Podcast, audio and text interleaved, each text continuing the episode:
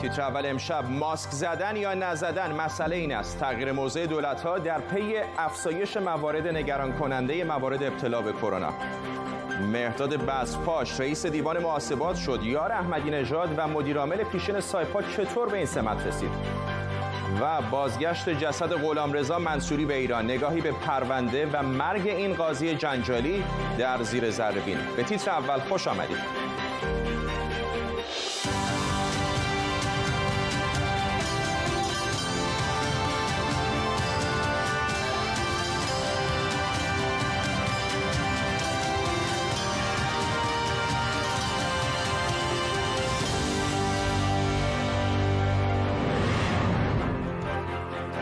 سلام بر شما. با افزایش افسار گسیخته موارد ابتلا به کرونا بسیاری از دولت‌ها دست پاچه به دنبال تشویق مردم برای استفاده از ماسک برآمدند.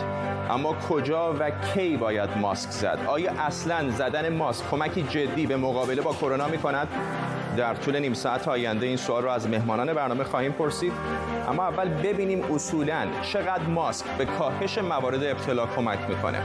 الان در شماری از کشورها زدن ماسک اجباری شده چون بعضی از تحقیقات نشون دادن که ماسک می‌تونه شیوع این ویروس مرگبار رو تا حد زیادی کمتر کنه. در ایران هم زدن ماسک در ادارات دولتی شرکت های خصوصی و وسایل حمل و نقل عمومی اجباری شده و مدیرعامل هلال احمر خوزستان پیشنهاد کرده با نامگذاری روز ملی ماسک مردم به استفاده از ماسک تشویق بشن با این حال هنوز خیلی ها به دلایل مختلف با زدن ماسک مشکل دارن.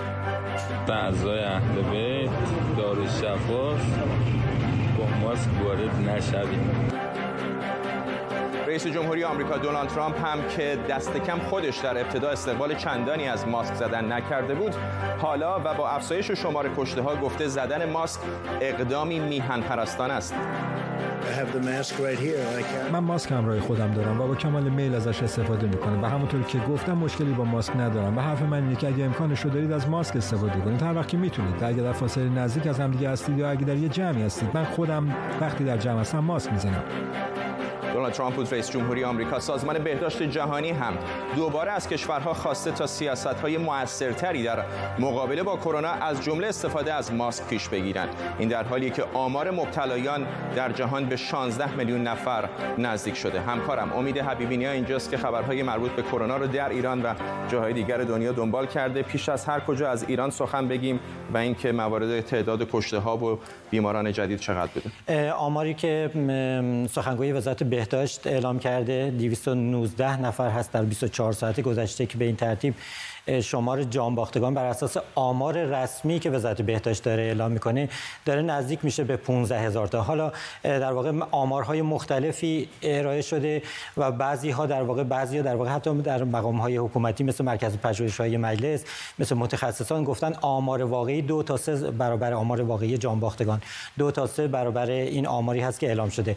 12 استان کشور در وضعیت قرمز به سر می‌برن و 13 استان از جمله استان تهران در وضعیت وضعیت هشدار خانم لاری سخنگوی وزارت بهداشت همچنین اشاره کرده به وضعیت استان مازندران که خبرهای ناگواری را ازش شنیدیم در چند روز اخیر از جمله اینکه تعداد زیادی از کادر درمانی دانشگاه علوم پزشکی مازندران آلوده شدند مبتلا شدند به ویروس کرونا و همچنان برخی از اونها خواسته شده که علیرغم بیماری بیان سر کار خانم لاری گفته که سه برابر در واقع تعداد بیماران بستری افزایش پیدا کرد. بعضی ایران خیلی خراب هست اما تنها کشور دنیا نیستیم. بحران همینطور داره بدتر و بدتر میشه. دیگر کشورها هم شرایط بدتری آخرین آماری که من همین دقیقه قبل از اینکه بیام اینجا نگاه کردم 621999 نفر جان خودشون از دست دادن و بسیاری از کشورها در واقع در وضعیت بدی به سر می‌برند ایران نهمین کشوری هستش که از نظر تعداد مرگ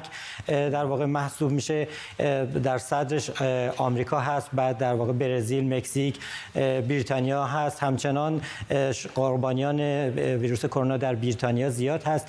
ولی نکته جالبی که می‌خوام بهش اشاره بکنم این هستش که همین دقایق پیش رئیس بانک در واقع مرکزی اروپا گفتش که عملکرد رهبران زن در مقابله با ویروس کرونا و شیوع کرونا و کنترلش خیلی بهتر از عملکرد رهبران مرد بوده. اشاره کرده به مورد تایوان، نیوزیلند و آلمان. ممنونم از تو. امید حبیبی همکارم. مهداد بزپاش با رأی نمایندگان مجلس رئیس دیوان محاسبات ایران شد. نهادی که زیر نظر مجلس شورای اسلامی در ایران کار می کند اما کار دیوان محاسبات کشور که ریاست بزرپاش بر آن جنجالی شده چیست؟ دیوان محاسبات عالی ترین نهاد نظارتی بر امور مالی نهادهای حکومتی در ایران است. نظارت بر فعالیت های مالی کلیه وزارتخانه ها و نهادهایی که بودجه عمومی دارند و همینطور رسیدگی به تخلفات مالی و تعقیب قضایی موارد تخلف. حالا ببینیم مهداد بسپاش چه کسی است. بسپاش متولد 1359 و بعد از فعالیت در بسیج در 24 سالگی در دوران شهرداری احمدی نژاد با اون کار می‌کرد و بعد از مدتی رئیس فرهنگ سرای خاوران میشه. در سال 86 اول مدیرعامل پارس خودرو و بعد سایپا میشه. بعد از ریاست جمهوری احمدی نژاد معاونش میشه و رئیس سازمان جوانان که بعد از دو سال البته برکنار میشه. بلا فاصله فرمانده سپاه پاسداران اون رو قائم مقام بنیاد تعاون سپاه پاسداران می‌کنه و در سال 1391 هم وارد مجلس میشه و عضو هیئت رئیس. مهدی مهدوی آزاد روزنامه نگار به ما پیوسته تا بهمون بگه که چرا انتخاب آقای بسپاش اینقدر جنجالی شده. ببین مهداد بسپارش یکی از چهرهای خیلی کلاسیک نمونه خیلی کلاسیک از نحوه پیشرفت در جمهوری اسلامی ایران. اولین تصویری که شما از او در تاریخ سیاسیش دارید مال سال 82 رئیس بسیج دانشگاه صنعتی شریف یه چوب دستش گرفته در مراسم هاشم آقاجری او داره در واقع دانشجویان معترض رو به حکم حکومت کتک می‌زنه. او البته در اون مکتب نامزد در واقع نامزد دختر علیرضا علی احمدی بود. علیرضا علی احمدی رفیق صمیمی محمود احمدی نژاد هست در دوران لیسانس در دانشگاه علم و صنعت با هم دوست بودن. بعدا وزیر آموزش پرورش احمدی نژاد هم شد. به این واسطه و به واسطه اینکه چماقدار خوبی هست در دانشگاه صنعتی شریف میاد در شهرداری تهران. شما سمتاشو گفتید. بلافاصله در دولت آقای احمدی نژاد ارتقای مقام پیدا می‌کنه. در 27 سالگی 26 سالگی میشه رئیس یکی از بزرگترین کمپانی های صنعتی ایران. و و و تا الان. مسئله اینه که در تمام در تمام این مراحلی که آقای بسپاش مسئولیت داشته از فرهنگ سرای خاوران تا اون روزنامه معروفش وطن امروز تا در سایپا در تمام اینها علیهش پرونده وجود داره. رئیس هیئت رسیدگی به تخلفات اداری دولت آقای روحانی گفته بود حتی به خاطر تخلفاتش در سازمان ملی جوانان پنج سال حبس گرفته که ظاهرا ماسپالی میشه. برای اون یک چهره کلاسیک از بسیجه که از چماقداری به سرعت به واسطه روابط سیاسیش تا رأس حرم قدرت میاد تا حد قائم مقامی در واقع بنیاد تعاون سپاه و حالا در مجلس و در این حال در تمام مراحل پرونده فساد مالی داشته و همه اون رو نادیده گرفتن. مهدی مهدوی آزاد ممنونم از شما. سازمان پزشکی قانونی ایران اعلام کرده جسد غلامرضا منصوری قاضی متهم در پرونده اکبر تبری امروز به ایران بازگردانده شده. آقای منصوری حدود یک ماه پیش به شکلی مشکوک در هتلی در بخارست با سقوط از پله ها کشته شد. در زیر ذربین امشب مسیری که او را به بخارست کشان را دنبال می‌کنیم.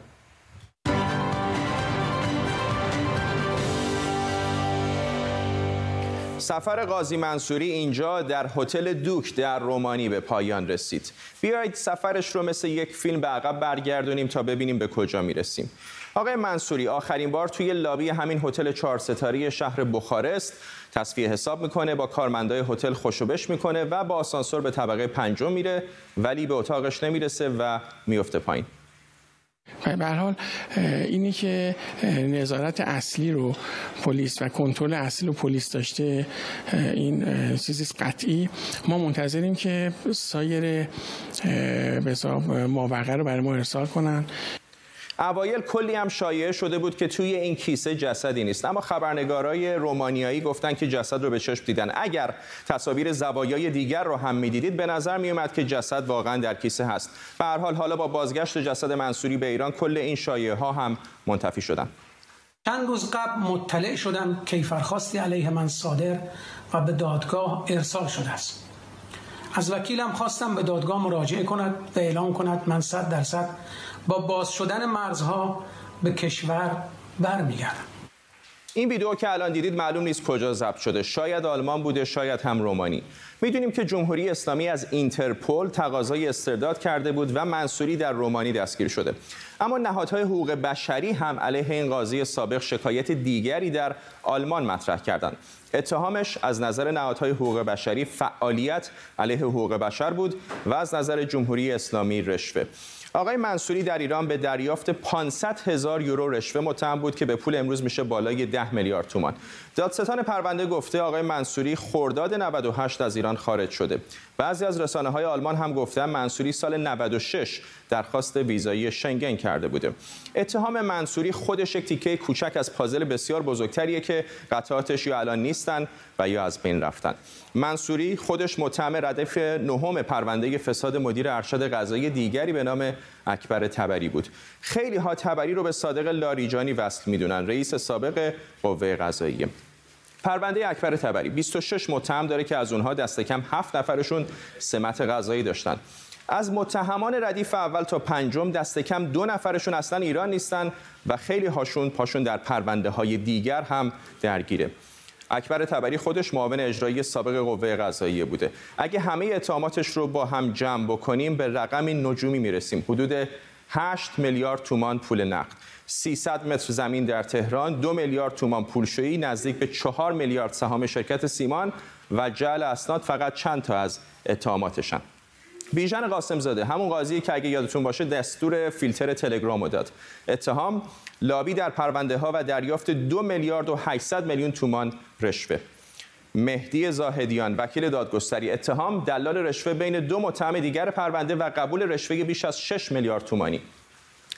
حالا بعضی از پرونده های فساد اقتصادی و قوزات فاسد به تیتر اول خبرها رسیدند. 60 تا قاضی بین سالهای 97 تا خرداد 98 از کار برکنار شدند و بعضی از متهمان از ایران رفتن و تعدادی هم مثل منصوری به شکلی مشکوک حذف شدند.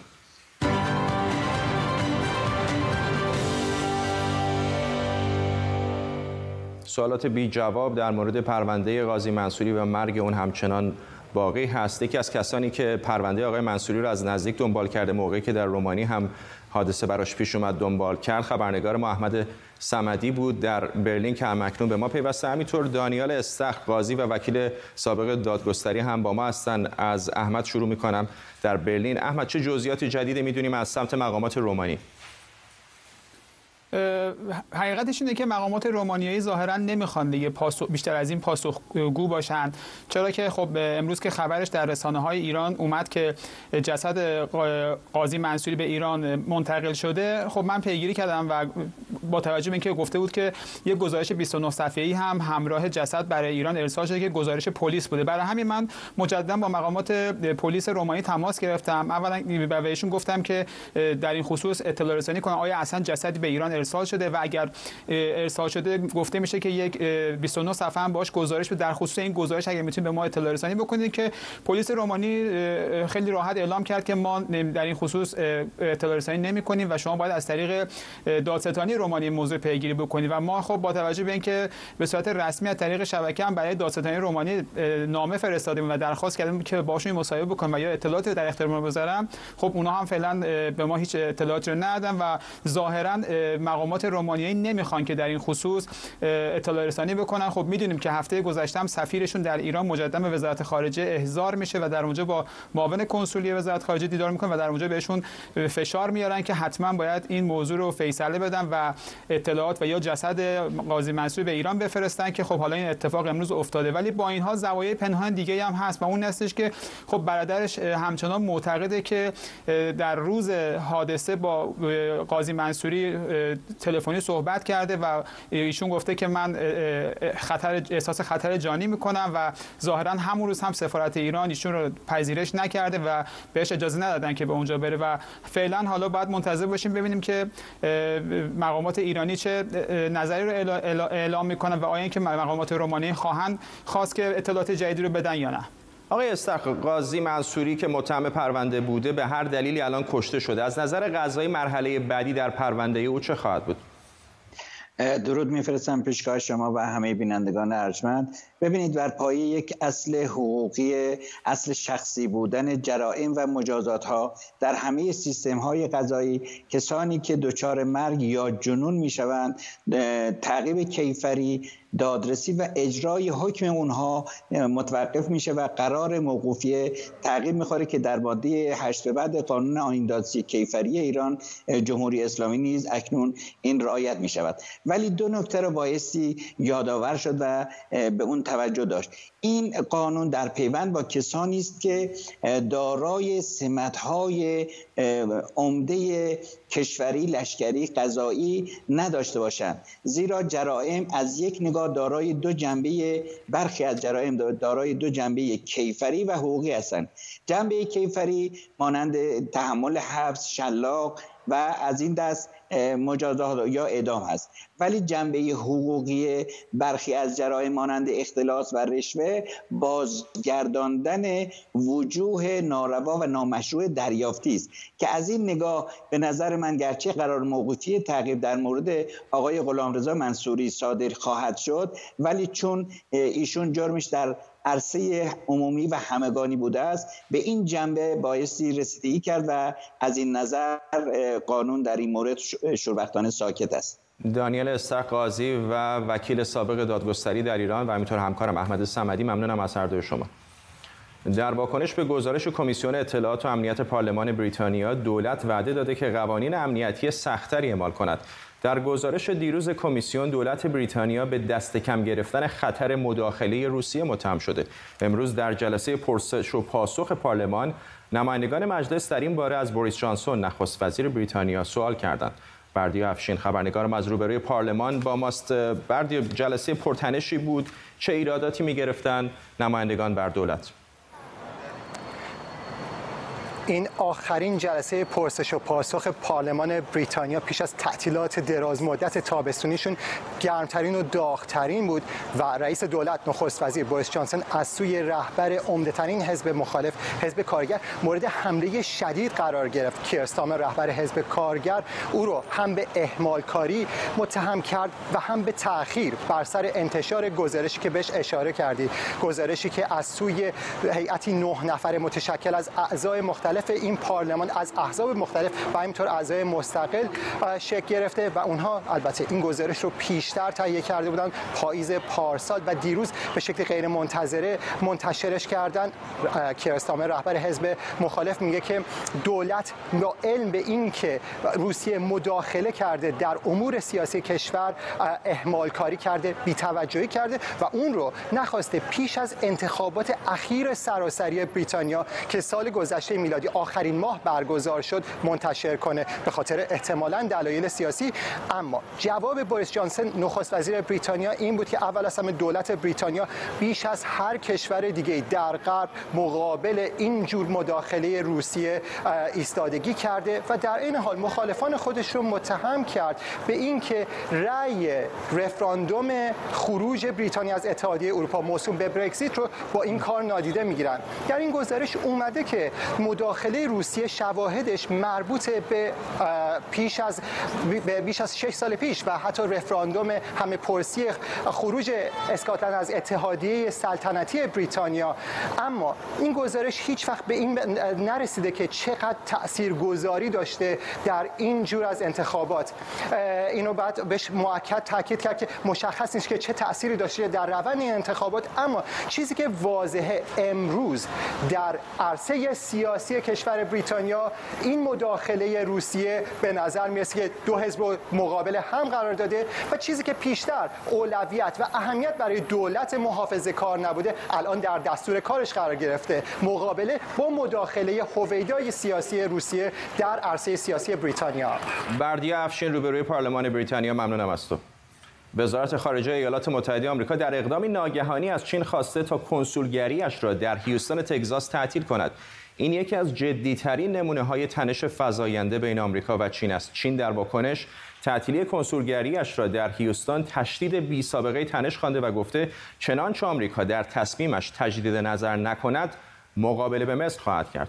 آرش آرامش حقوقدان و کارشناس امنیت ملی اینجا با ماست. آقای آرامش شکی نیستش که بریتانیا ایالات متحده همه کشورهای مهم غربی الان یک تنش فزاینده‌ای با چین دارن. ولی اینکه کنسولگری چین رو ببندید اقدامی خیلی جدی است. اینطور نیست؟ اصلا کلا این کنسولگری چین در هیوستن یک سمبل هم هست. اولین کنسول چین بوده که بعد از ایجاد روابط بین جمهوری خلق چین و ایالات متحده در هیوستن باز شد. خود دنگ شیائوپینگ موقعی که آمد اونجا بهش میگن کلاه 10 گالونی کلاه کابوی سرش گذاشت. گذاشت اومد اولین کنسول رو باز کرد و در نظر داشته باشید اون موقعی که اون مناسکش داشت انجام می‌شد رئیس جمهور آقای جورج بوش اول که رئیس جمهور بعدن شد رئیس CIA بود. ولی قبل از اون سفیر ایالات متحده شد در چین. یعنی همه این سم خودش هم کجاست؟ هیوستن یعنی همه این سمبل ها هست. دوم سفارت چین یا کنسولگری چین در هیوستن عملا به قول معروف حوزه استحفاظیش جنوب و جنوب شرق ایالات متحده است برای کارهای کنسولی. اما سوم که خیلی مهمه این اتفاق افتاده برای مسئله حقوق مالکیت به قول معروف معنوی. بزرگترین دادگاه ایالات متحده که بیشترین پرونده های مالکیت معنوی اونجا میره حوزه شرقی دادگاه فدرال تگزاس Eastern District of Texas که میشه پشت هیوستن بین هیوستن و لوئیزیانا. به این سه دلیل بوده. ولی بله به نظر من آتش دو طرف داره تندتر میشه. امروز مطبوعات چین یک مطبوعات دولتی چین یک نظرسنجی رو داشتن به قول معروف منتشر می‌کردن. ببینید مردم به عنوان تلافی ما کجا رو ببندیم؟ و مردم می‌گفتن کنسولگری ایالات متحده رو در هنگ کنگ. یکی دیگه از کنسولگری هایی که احتمالش رو میدم ووهان هست که نقطه حساسی از پنج کنسولگری در سرزمین اصلی چین داره. ایالات متحده چقدر فکر می‌کنید الان چین در یه موقعیتی قرار گرفته که بالاخره کنسولگریش رو در تگزاس دارن میبندن و چاره ای نخواهد داشت جز اینکه مقابله به مصر بکنه؟ ببینید این مسئله دخالت و دزدی مالکیت معنوی به جای بسیار به قول معروف وخیمی رسیده. قبلا صحبت بر این بود که چین این کار رو می‌کنه. الان دیدن که نه. نه فقط این دو نفری که امروز علیشون شکوایه دادن آقای لی و آقای دانگ. بلکه گفتن که الان ایران کره شمالی و چین رو در یک کاتگوری گذاشتن. میگن چین دولتش برای استفاده و منفعت بردن یک کار سازماندهی شده داره می‌کنه به افراد تبهکار. و به خاطر همین قضیه دیگه داره خیلی بالاتر میاد. ولی فقط مسئله نیست. هنگ کنگ مسئلهش خیلی حاد شده. روابط ایالات متحده ایالات متحده و چین سر مسائل تجاری حاد شده. و الان دو ابرقدرت هستن. یک ابرقدرت به قول معروف دارد میآید بالا و یک ابرقدرت که هنوز کاملا مسلطه. این جنگ جنگ اقتصادی خواهد بود جنگ سیاسی خواهد بود جنگ به قول معروف نفوذ خواهد بود. ولی خدا رو به قول معروف دعا کنید که جنگ نظامی در دریای چین در خاور میانه یا در جای دیگه نخواهد بود. ولی این اول بازی است این دو بزرگ قدرت یا ابرقدرت دنیا فعلا رقابت رو در حوزه های مختلف با هم دیگه خواهند داشت. ممنونم از شما آرش آرامش کارشناس امنیت ملی. لیورپول امروز در آنفیلد جام قهرمانی لیگ برتر انگلستان را بالای سر می‌برد. نگاهی کنیم به اتفاقات ویژه این دوره از مسابقات که نزدیک به 100 روز هم وسط کار تعطیل شد. یورگن کلوپ مربی این تیم احتمالا الان یکی از محبوب ترین آدم های این شهره. اول اون اولین مربی آلمانی بود که در تاریخ لیگ برتر جام قهرمانی رو به بالای سر می‌بره. حالا لیورپولی ها رکورددار بیشترین پیروزی پیاپی خانگی هم هستند با 24 برد. و البته سریعترین قهرمانی در تاریخ لیگ برتر انگلستان با هفت هفته مانده به پایان فصل. رضا محدث از بیرون استادیوم آنفیلد در لیورپول با ماست. رضا می‌بینم پشت سرت داره شلوغ میشه. این علیرغم توصیه هایی هست که هم مسئولان لیورپول هم مسئولان شهر لیورپول کرده بودن به مردم که خواهش می‌کنیم نیاید به این مراسم. فرداد کم کم داریم به لحظاتی نزدیک میشیم که اتوبوس تیم های چلسی و آرسن... چلسی و لیورپول تا دقایق دیگه باید از اینجا بیان و وارد ورزشگاه آنفیلد بشن. سی سال انتظار امروز به پایین به پایان می‌رسه و در حقیقت می‌تونم بگم که لیورپولیا برای اولین بار لیگ قهرم لیگ برتر انگلستان رو از آن خودشون می‌کنن. دستشون به جام می‌رسه. جردن هندرسون کاپیتان این تیم تیم قراره که در مراسم این کاپ رو بالای سر ببره. کسی جز سر کنی دالگلیش هم این جام رو نیست که تحویل به جردن هندرسن بده. او در آخرین بار یعنی سی سال قبل که قهرمان شده بود این تیم سرمربی لیورپول بود. اما همونطور که اشاره کردی فردا درست مردم کم کم دارن میان. برخلاف بیانیه‌ای که حدودا دو ساعت پیش باشگاه لیورپول منتشر کرد.